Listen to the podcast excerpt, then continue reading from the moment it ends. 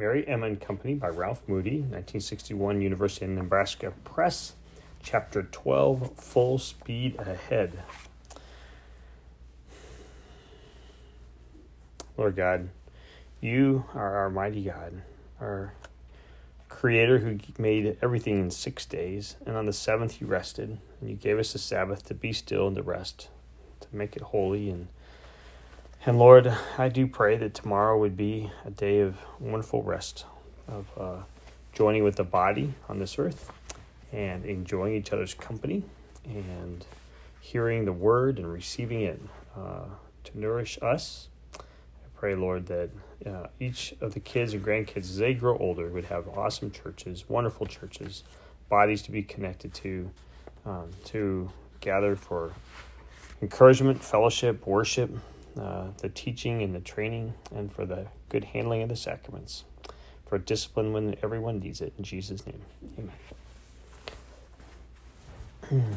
Al and I had to move more than a ton of rubbish before we found the watcher shut off. Then we started fixing one of the coal bins to make it dustproof, boarding the walls up to the ceiling and lining the inside with thick layers of newspaper. Before we had it half finished, Mr. O'Brien, the plumber, came with three men, and the foreman of the furnace shop came with two. They were both sore at Mr. Perkins for making them pull their men off the other jobs, and as Mr. O'Brien looked over the old pipes and the place for the set tubs, he grumbled, Of all the bull-headed men I ever seen, old man Perkins takes the cake. There's a week's worth week's work here for ten men, and him demanding I get it done by tomorrow night. If it wasn't for him owning, owning a dozen of these old traps and paying the bills so prompt, I'll tell him to go soak his head. Well, 'tis a pretty penny 'twill be costing him in overtime, and no tears I'll be shedding for him neither. The men were still grumbling when mother called me, gave me a slip with two addresses on it, and told me I'd better run along, right along and pick up the ladies' laundry. It was lucky that Al Richardson went with me, and that we took his sled. We expected to pick up both baskets on one trip, but the first lady gave us a big, as big a basketful as the sled would hold was heaped high with a sheet tucked in over the top and weighed about as much as Al and I could carry. The wind was still blowing snow in a hurricane. The sled stuck in every big drift, and the sheet that covered the basket kept whipping up like a sail. Then one of us had to chase shirts and underwear, while the other kept the rest from blowing away. Good heavens alive, Mother said when we brought the basket into the kitchen. Our blessings do seem to be coming in large batches, don't they? The house running over with plumbers and furnace men, and all this nice business coming in. My, my. I hadn't expected anything like this. Have you brought both ladies' work in this one basket? No, ma'am, I told her. We didn't stop for Mrs. Humphreys. This one was all we had room for on the sled. My, my, Mother said again. Why, here it is, quarter four already. It's time you were at the store and Al on his paper route. Oh, I feel badly about this. I told both ladies we'd pick up their work this afternoon and I'd terribly, hate terribly to go back, on my word. Gracie, do you suppose you and I could? No, I don't suppose anything of the kind, Grace told her. But there's no reason that Philip and I can't go and get it. He'll have to be a regular delivery boy if Ralph keeps his job at the store, so he might as well get started on it now. I know he's large for his age, Mother said, but ten is awful young to be out in a storm such as this, and will grow colder as the afternoon wanes. Get your coat, Philip, was all Grace said, but she didn't even need to say that. He was already bringing it from the closet. Muriel's age was halfway between Philip's and mine, and though she was a shade taller than I, she was as delicate as a fawn. While Grace and Philip were pulling on their overshoes, Muriel stood watching them, with a tear in each eye and her lower lip trembling. Mother noticed it, knelt down beside her, and asked, "What's the matter, darling?" That's all it took to, to make. That's all it took to make Muriel's tears spill over. I want to go too, she cried. Hal takes care of Elizabeth, and everybody does something to help us make our living but me. Mother took Muriel in her arms, hugged her up close, and said, There, there, girlie, don't cry. You see, if things go as I as we hope they will, Grace and I will be busy from morning till night, and you will be the housekeeper who makes a home for us all. You know, dear, there is no woman in the world who has a more important task than making a home for those she loves. When I got to the store, I found that more than half of our customers had ordered coal, and I was so busy helping Mr. Durant make the deliveries that I forgot all about Grace and Philip until I met them way up on Washington Street. It was already after dark. The wind was a lot colder than it had been in daylight, and the snowdrifts had been growing deeper all day. The basket they were trying to take home was even bigger than the one Al and I took. The sled had tipped over, half the clothes had spilled out of the basket, and Grace was chasing the pieces that had blown away while Philip held the rest down and tried to keep from crying with the cold. That was one time when Grace showed that she was really glad to see me. And she didn't try to boss me a bit. We divided the load between the two sleds and tied them down with the rope I always carried when I delivered coal through snowdrifts. When Philip started walking ahead to try to path me next and Grace behind, we got along pretty well. Our house sounded like a boiler factory when Grace and I took in the second batch of laundry. I didn't have time to go down to the cellar because we still had a lot of orders to be delivered from the store, but I took, could hear pipes clanging together and the sound of hammering in the furnace came up through the registers as if they'd been megaphones. Mother was busy at the stove and stopped only long enough to tell me, We're going to feed them in right here, so they won't have to lose time in going home to supper. And they're going to stay till the furnace is all mended and the pipes replaced in the cellar room. The furnace men have promised to start our fire for us and show us how to control the drafts. Bring our load of coal and show us how. Uh, but our load of coal hasn't been delivered, so you'll have to bring two bags when you come from work. It was nearly eight o'clock before we finished work at the store, and I took our coal home. When I got there, Mother and Grace and Philip were dodging around between plumbers and furnace men cleaning the cellar. Hal and Elizabeth had gone to bed, and Muriel was keeping my supper lot hot. She had a big apron tied way up under her armpits and was bustling around the kitchen as if she were getting ready to feed harvest hands. If I'd eaten all the supper she dished out me for me, I'd have burst. It took Philip and me all the rest of the evening just to lug the junk and ashes out of the cellar and pile it in the backyard. While Mother and Grace scrubbed the walls and ceiling, between 10 and 11, the furnace men finished their job and built a fire. It burned in good shape and no smoke went up through the registers, but an awful lot of heat came out into the cellar. The old foreman showed me how to set the drafts and dampers. There, then he stood looking at the furnace and shaking his head.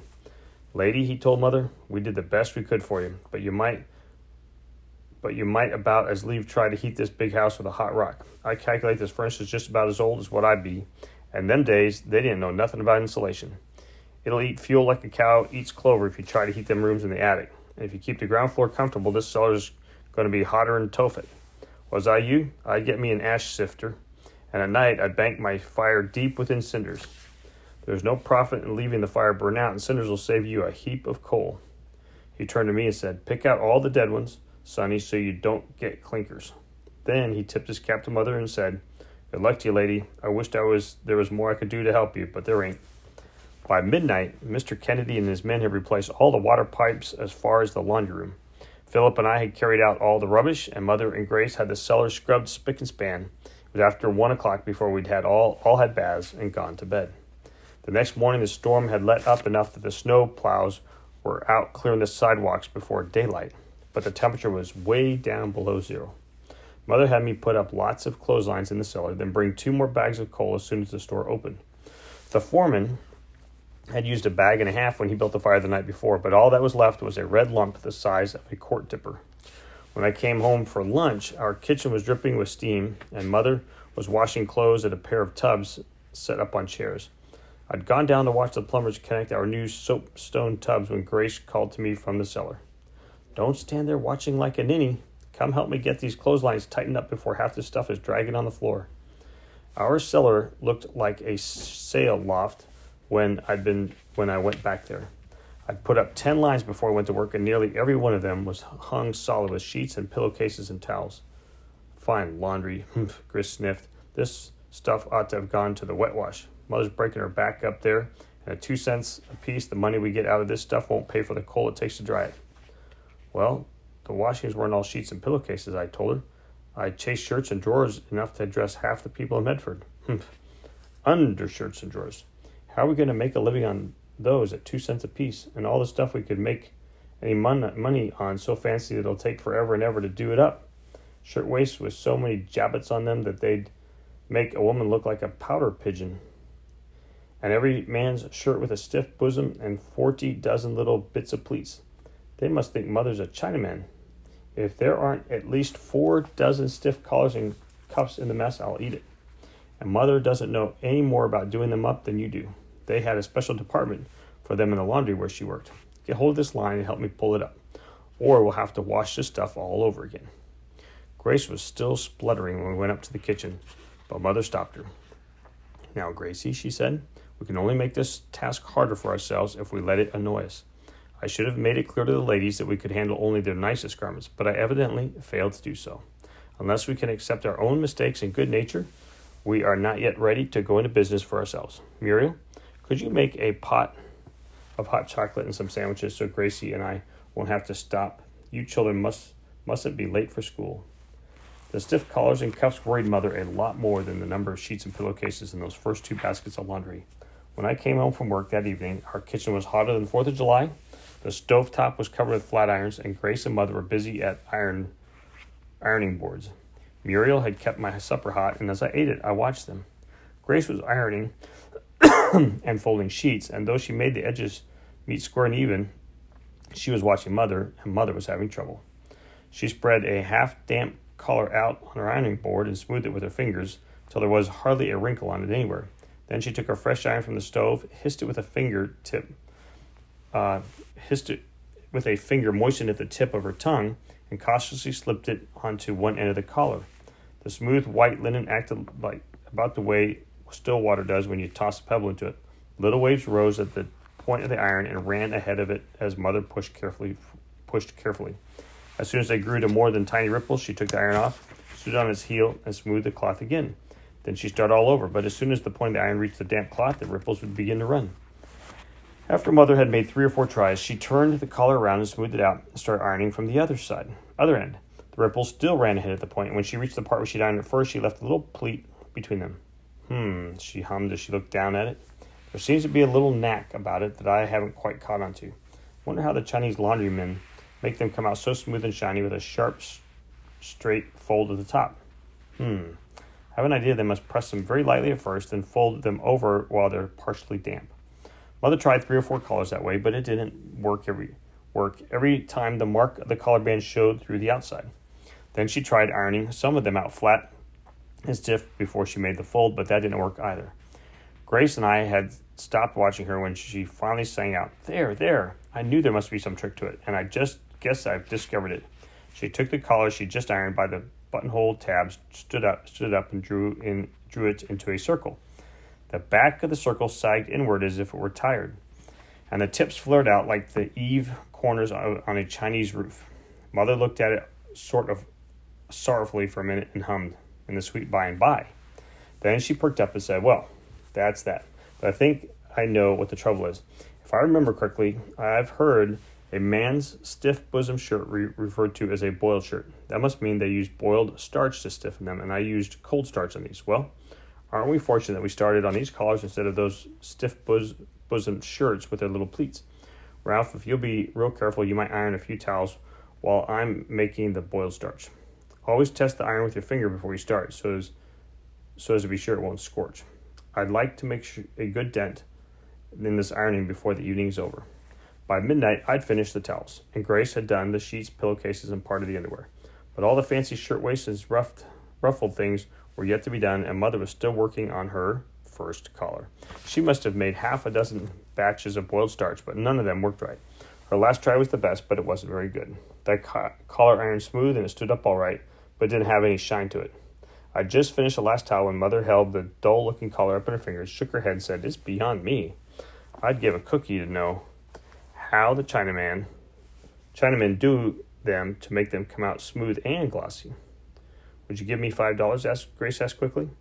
Gladly, mother answered. The success of our whole business might rest on our ability to do these in a professional manner.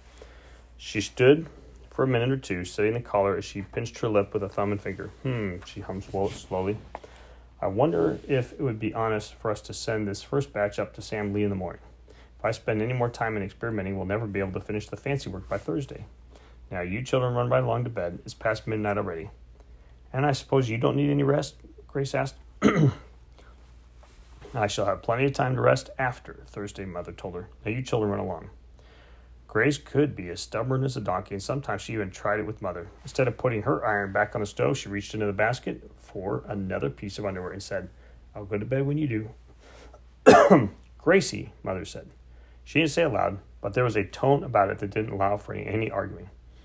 Grace and I went to bed as soon as I banked the furnace for the night, but I don't think Mother went until three or four o'clock. Next morning, there were five or six shirtwaists ironed as neat as a pin and laid out on the dining room table. Man, going to say this, that sounds so hard. So, great job. Love you guys.